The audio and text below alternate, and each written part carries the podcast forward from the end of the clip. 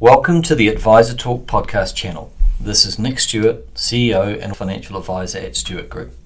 If you're new to the show, Stewart Group is a CEFEX certified financial planning and advisory firm serving clients throughout New Zealand with offices in Hawke's Bay and Wellington. The information provided or any opinions expressed in this show are of a general nature only and should not be construed or relied on as a recommendation to invest in a financial product or class of financial products. You should seek financial advice specific to your circumstances from a financial advisor before making any financial decisions. A disclosure statement can be obtained free of charge.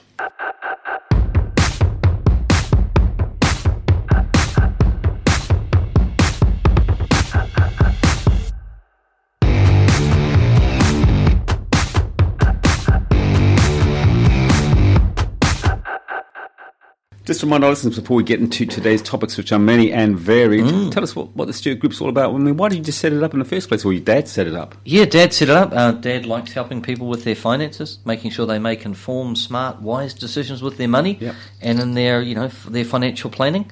Um, you know that the you know the house is built upon rock, not sand. Indeed, and you're still here today. How good is that? Aye, Captain, we are. What's the difference between what you do and what any old bank would do? Well, the banks have actually had quite a change. It was interesting. I was at a presentation the other day by uh, Brad Olson of Infometrics. He was hosted by the uh, Hastings um, Business Association or the you know the council, and it was a packed house, and it was it was amazing because it showed that Hawke's Bay, but in particular Hastings, is top of the pops. Oh. Like you know, great growth. Um, you know, you know, record levels of employment. You know, like I know we've got that nationally, but this was showing that little old Hastings. Yes Hastings is, is it. It's like cranking, which is fabulous. We should all be proud of that. Um, and it was interesting at the bottom by sector, it was actually showing that um, in the financial services sector that we were one of the only two employment sectors that had actually shed jobs, wow. and the other one was just a smidgen off. Whereas financial services has actually apparently shed in Hastings had shed 220 jobs in the last 12 months. Wow. Um, we haven't shared any at um, Stewart Financial mm-hmm. Group, which is great. We've actually grown our block or our family of advisors and support staff, but I think a lot of them have come out of the banks because, um, you know, if you think about, like I think about, say, Havelock North, if you were with um, ANZ or AFSB in Havelock North, you no longer have a bank there. No. Um, so quite a lot, you know, there has been a contraction in you know um, banking services, mm-hmm. and that's probably evident in that slide that Brad Olson presented, showing 220 odd jobs had disappeared from financial services in Hastings. Well, those jobs being shed, do you think, because that we're, because we're in um, almost a recession, or because uh, the banks want to automate everything and they want to do it all online? I think it would be more the latter, mm-hmm. Um, because you know a lot of things have been centralised. The question is, has it gone a bit too far? Yeah. Um, so, for example, if I look at my wife's business, where in optometry, mm-hmm. where you have quite a lot of seniors, you know, yeah. I mean, you and I can. I mean, we yeah. we have glasses. Now, the interesting thing is, a lot of those people like to transact with cash mm. because that's just the way they are. Sure. So the thing is, it's very difficult for a business like that that I just described to move to a cashless business because you've got a lot of elderly folk who still like to carry cash. Yeah. So if you have a bank that isn't in your local area, that means each day you have to drive to that bank to deposit your takings. Mm. Um, or you have a, a, safe and do it every couple of days. But it becomes quite problematic. So, so, yes, some businesses can go cashless and don't need to ever visit a branch. Mm. Unless they're opening an account or doing something interesting where they need anti money laundering, AML, yeah. they've actually got to go to the bank, so to speak. But for those who use the bank every day, because that's the nature of their business, that's a problem. Yeah, absolutely. I mean, I know you've been in business for 35 years, and I might suggest that uh, you could probably do your business online, but uh, I think you are where you are today because of the personal touch that uh, your dad and you and your team are able to you know, offer to the public. There's yes. nothing better than coming in and saying, G'day, Nick, how you going? Yeah, rather yeah. than going to your website and say, oh, well, let's do the business. Uh, correct. Yeah, well, and, and it's interesting because, you know, some people may say, oh, look, we'll – we'll centralise our services and we'll just kind of fly people in and they'll drive in on a monthly basis and visit clients. Well, that's fine, but in a period of the market at the current time as it is, where there's a little bit of market volatility and turmoil, you've got a lot of people that really would like to have a chat and have an interface with a human being, not some type of robotic instrument where hmm. it might be a website or some little chat bot on the website where you ask a question that hmm. gives you a generic reply. They actually want to talk to Yes, someone. indeed. So if you think about if in the financial services sector, if if you know, and across that banking sector, where you've thinned out the team of the advice team, those that can actually carry a discussion, it just means you've got less personnel servicing more people. Now, in a normal market environment, that is fine. But in a period where there's a lot of volatility and you have a rush of people wanting to engage in advice, there's just not enough people there to provide the advice. It's like KiwiSaver. Like the numbers, when you look at how many clients some of the institutions have, and they have no financial advisors. Mm. So there's no one that the person can reach out to to take financial advice. That becomes problematic. It does indeed. Yeah. All right, let's have a look at some of our topics for discussion Yes. today. We're going to start off with Matariki. We are, yeah. Well, you know, today is the first day, or this is the the day of recording. Today is the 21st of June, so Matariki goes from the 21st to the 29th, and you know, it, it holds significance, being simply that it's the Māori New Year. It's a time, like you say, for reflection and connection and future planning, which is what that it's all about, isn't it? What would you, for instance, suggesting to people about Matariki? I mean, Um, well, look, you know, traditionally it was a time to remember those who've passed and to kind of help with the, you know, release of the emotional burden that um, comes with that. And celebrating the present, you know, connecting with community and whānau, and you know, now that the, you know, the busy harvest was over, and to look to the future. So, you know, sharing, learning, discussion, decision making. So, like in a nutshell, what would be the things that I would consider from that? So that's, you know, um, an individual or family's goals, the time frame and the values upon which those goals were created. You know, do that does everything align? You know, what are the lessons from the past that we can so we can seek knowledge from the past that can assist us to avoid future stumbles. And the other one would be, you know, what are the environmental considerations? So, you know, when you think about it, Matariki, as my son was telling me the other day, if he was learning in his um, kapahaka class, that the stars are associated with different parts of the natural world, like rain, wind, salt, salt water, fresh water, and the forests. So when you think about all those considerations, and you know, Māori often do look at all of those considerations, multi layers of depth, multiple layers of depth. I wonder, looking at those uh, those things to consider, and uh, one of the ones which Yes. really stands out to me is uh, lessons from the past and how we can learn from the past to avoid future conflicts or stumbles. That's a great point. But why don't we learn? I mean, you know, you've just got to look back, and everyone probably remembers, regardless of how old they are, the 1930 stock market crash. Yes. But we've had crash after crash after crash. Why don't we? Why don't we learn from that? Why? Why can't we avoid those stumbles in the financial markets? Some of us live in the future, some of us live in the past, and some of us live in the present. I know I haven't quite answered your question, but what I'm saying is there are those that do think back to these major events, whereas there are th- those that say, no, no, because of the you know the nature of man and the fact that we're very, mm. very clever and we shape our environment, it won't happen again. Mm.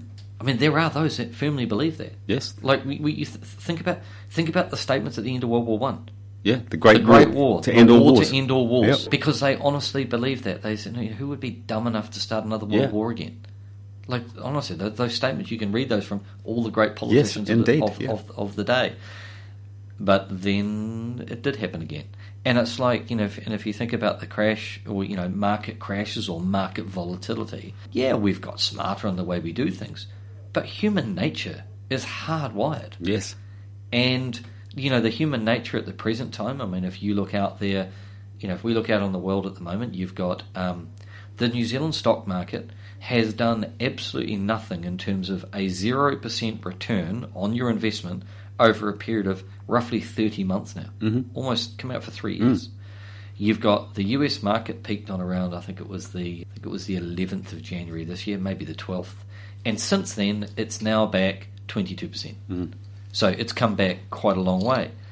And you sit there and you go, well, that, that's a lot of volatility. Most assets have come back. I mean, you know, if you'd had a um, an antique motor vehicle, Sure. you'd sold it, you'd had it valued at at Labour weekend on the Hawke's Bay long weekend, you'd had it valued, and then you went to sell it today, dare I say it, the price will be less. Yes, indeed. Just the same as if you're selling some vintage wine, you're selling a property, you, you know, your bach, your commercial, your industrial property, whatever it was you went to market, most assets other than cash have declined in recent months. Mm. And the interesting thing, some people will have learnt from those previous experiences that you and I have just spoken about, but there will be a big cohort of investors that were not investing in 2008 because A, they weren't born, B, they had no money at the time, you know, and those and potentially the lessons weren't passed on by their forebears to them about, hey, this is what happened. So it is easy for people to forget because if you've never been there, it's very, very hard to understand that. Now, Matariki obviously is a time of reflection. Do you think it's a good idea, for instance, for us to take um, advantage of, let's just use Matariki as an example, uh, that time every year moving forward to reflect on these things we're just talking about? Absolutely. It's uh, it, it's a little bit like so here we are with the Māori New Year with Matariki, and we're talking about a time of reflection, reflecting on goals, family, um, history, the future. Well, that's that's what a lot of us do with our New Year's goals in the period of January uh, each year. So, so absolutely, it's always a great time to reflect, to check in, to reconsider assumptions, to reconsider our projections, and and where you know are we on track with the values that that you know we adhere to, that we live our lives with. I suppose the upside to this uh, financial uh, disaster at the moment is a lot of people are going to get rich as well. Yeah, well, um, there is always a transfer of wealth whenever there is volatility. Yeah. um, because um, some people head for the hills and they they divest assets and they park them and they park effectively park the cash to the side, Yeah. despite the fact that they've taken a loss, a potential. Um, well, it depends because some people have acquired assets a long time ago. So in reality, yes, the asset values have declined over a six or a 12 month period, but for some people they're still well up. Hmm. But imagine you park you park the cash to the side, and the idea is that you wait until everything's calm again and then you get back in. So, you know, when it's safe to go back in the water, you go for a swim. The problem is it's really, really hard to know when it is safe to go back in the water because often the market bounces back very, very quickly, and most people, A, they're not ready, B, they might have locked up their cash in term deposit, or they've put it into an illiquid asset that is difficult to sell and realise and get cash to then move back into the market again. So you generally find that a lot of people just get it wrong, and there's a huge transfer of wealth from the inpatient to the patient. Yeah. So the inpatient investor who's who's um, looking to duck and dive and try to avoid the pain, or they just capitulate through, you know, pure emotion, versus those that have a disciplined, systematic approach and are able to sit through and ride out the storm. And you know, here we are, we're in Hawke's Bay. You've got horticulture and agriculture, viticulture. You think about those three sectors of they know volatility. Mm. You know, rain, wind, drought, they deal with it. You know, rising dollar, like labour issues of late. Boy, many of them actually make the world's best investors because they're like, yeah, I get it. Yeah. It's painful. They're there for the long This- haul. the- the- you know, and they can peel you off every drought period in Hawke's Mm, yeah. Bay where you're just hunkered down. Whereas those that have liquid assets, they're much more flighty because they can liquidate the asset. I mean, like, you know, you can sell your shares today Mm-hmm. and the cash will arrive in your account in about three working days, possibly less if you're faster. yeah. Yeah. Whereas those who are in, in more uh, illiquid assets like farming and intergenerational play, they don't think about it being liquid like that. They just go, no, this is just part of the cycle. Bearing in mind the volatility of the share market, volatility of the share market, why aren't banks stronger in the form of making it more attractive for you to put your money with the bank? I mean, you know, over the last few years, interest rates on money have been pretty poor, to Yes. say the least, right? Yes. Yep. Why uh, why aren't banks more uh, competitive and saying, "Look, we're going to give you the the old days eight percent, ten percent, all that sort of stuff? Well, it's a really good question, but remember that a bank a bank has you know its balance sheet or effectively its its like ledger. You're thinking that for the bank to lend you some money, Ken, Yep. for your home, they need someone to deposit funds to match up with that. So if if the bank, if I'm the banker and I'm going to lend to you at five percent, I've got the costs of running the bank, and you know there's some risk that I take on, and, and I need to make a little bit of profit as well to keep my shareholders happy. Risk and reward, because not every year is a good one. Just like the farmer, the bank's no different. Some would argue that banks always make money, but there are periods like you go back 2008, 2009, it was pretty bad. So, so even a bank needs to build in an um, unexpected profit, even though it may not always be there. But it, so going back to the five percent, so they lend to you on the mortgage at five percent, so they can't go and take a term deposit at five No. because there's no margin. There's nothing to run. I mean, how are you going to pay the staff, uh, rates, um, you know, rental, etc. So they might lend to they might lend to you at five and take a term deposit at three, and there's a two percent margin. Now, the only way for them to pay investors more is to lend out at a higher rate. Sure. And the fact is that at a certain price point, Yes. uh, people go, you know what, I just don't want to borrow anymore No. because I can't afford it. Yeah. So there's a, a you know a natural, nice free market approach there, where somewhere in the middle the market will meet. You know the Goldilocks effect. You know, not too soft, not too hard, just right. And that's effectively that very, very competitive market for term deposits or deposit capital for investments. And just conversely, just the same, it's an incredibly uh, competitive mortgage market. And somewhere in the middle they will meet. All right, let's talk about volatility, playing the, the long game. Yes. Uh, and I suppose you've almost sort of got to have, well, you know, what they call balls of steel, don't you, in this day and age? Because if you turn on the uh, the TV or you get onto the internet or you read the paper, you think, oh my God, we're going to hell in a handcart. And what am I going to do with my money? And uh, I need to get it up because you can see it just going down overnight. Just before we came to where we talk, we talked Yes. uh, loosely about. Um, about Bitcoin, and it's, Mm. it's sinking through the floor, isn't it? Yeah, it is. Well, let's talk about the nor- let, let, let's talk about what I would call like the plain vanilla, like Yeah. the the more mainstream investment, which is say stocks and bonds. Before we head into the kind of crypto alternative assets. So yeah, yeah, the market is um, it is incredibly volatile, but it's interesting that as the market declines in price, the forward-looking expected return increases. So if you think about it, are you reading about any New Zealand listed companies announcing profit warnings? Nope. I'm not. Are you seeing any New Zealand listed companies in the top 50 uh, being, you know, going bankrupt or liquidated? The answer is no. The profits are actually quite strong. The companies are, are transacting well. There are no major issues, is what I'm getting at. So then, you, therefore, you'd say, whereas if we go back to 2008, 2009, oh, there were profit warnings. It was nasty. It was vicious. That's not the case this time. You've also got a very, very high rate of employment. So, yeah, there are some issues out there where inflation's running at seven and people are getting a wage rise of three. One hopes that that will be a very short term, hopefully not medium term phenomenon, but, um, but it is there at the moment. But effectively, nothing's actually broken at the present time. But the market, as in like stocks and bonds, they are pricing everything in the future and computing that into a price today. Yeah. Okay, so it means that they're you know that they are. It's like standing at the bottom of Aoraki Mount Cook. So when you're staying at when you're standing at the Hermitage and there's a bit of a breeze, right? And you're mm-hmm. like, oh, I might need an extra layer. Well, you can imagine being deposited or climbing up to the top of the mountain. It's going to be blowing an absolute bloody gale Yeah.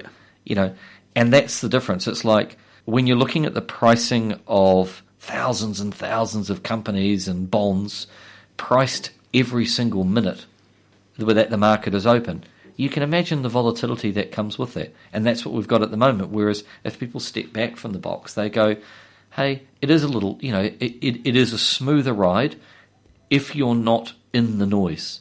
So there was, a, and I wrote an article last weekend, and my son, who loves basketball, um, just peels off stats on basketball, just like all the time. And it was interesting. So I've used one of those, and, and it is so if you look at LeBron James, like the great basketball player, so he averaged on every single game, and he had like a 19 year run of about 1,300 games. Mm-hmm. So on average, he scored 27 points on average at every game, seven assists, seven rebounds across the entire 19 year career.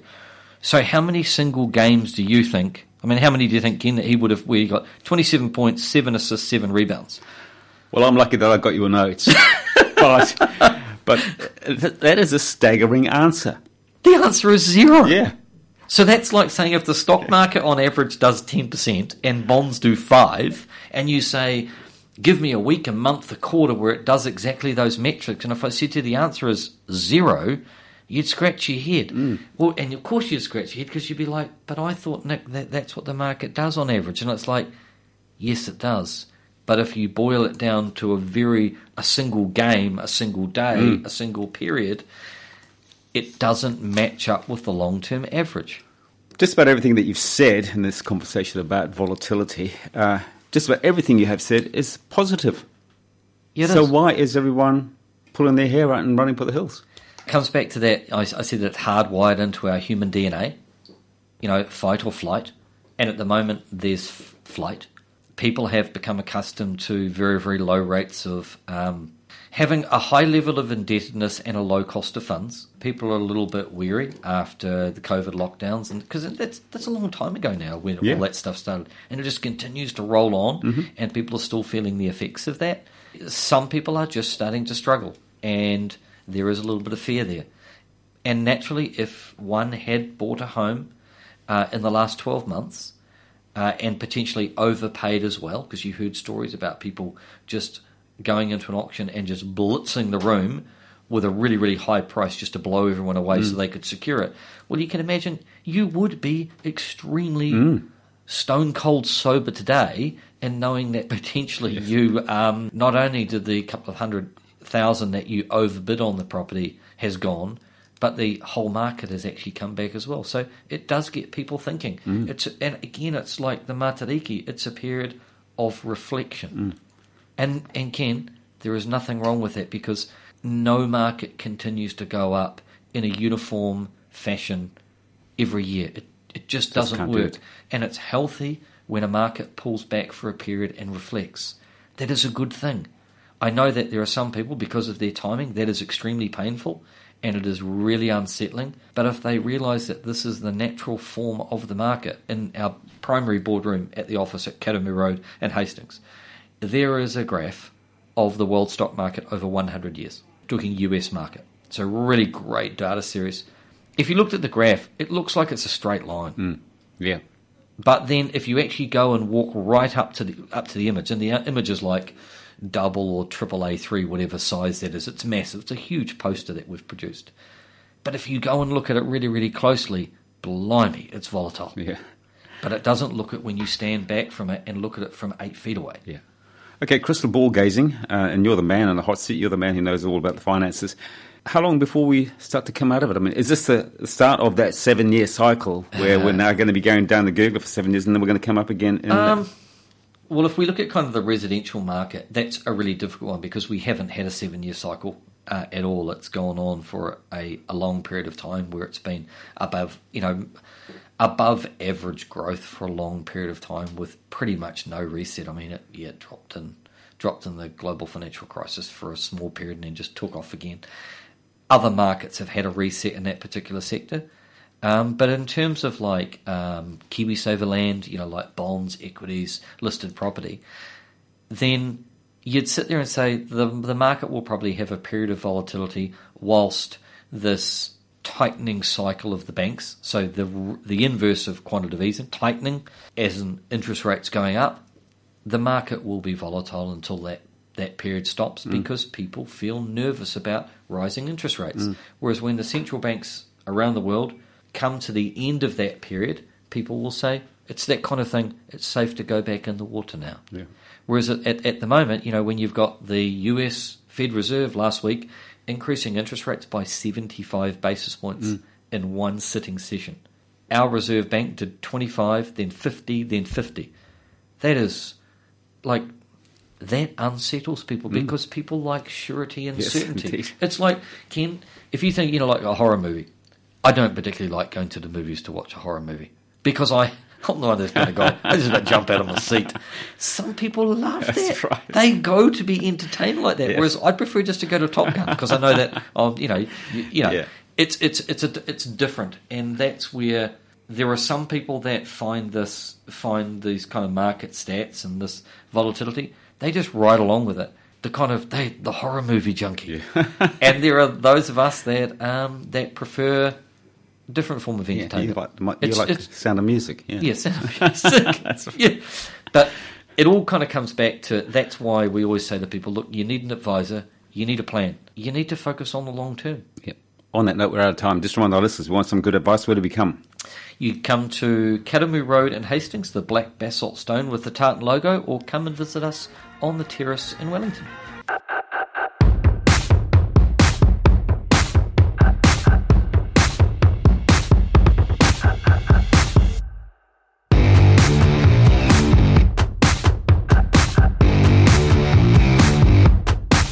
Information provided, or any opinions expressed in this show, are of a general nature only, and should not be construed or relied on as a recommendation to invest in a financial product or class of financial products. You should seek financial advice specific to your circumstances from a financial advisor before making any financial decisions. A disclosure statement can be obtained free of charge.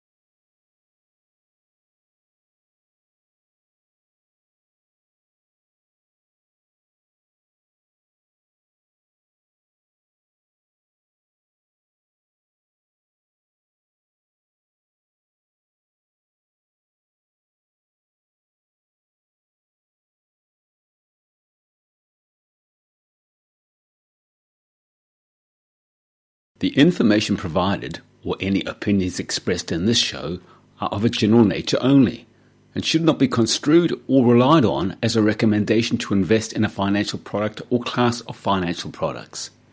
You should seek financial advice specific to your circumstances from a financial advisor before making any financial decisions. A disclosure statement can be obtained free of charge.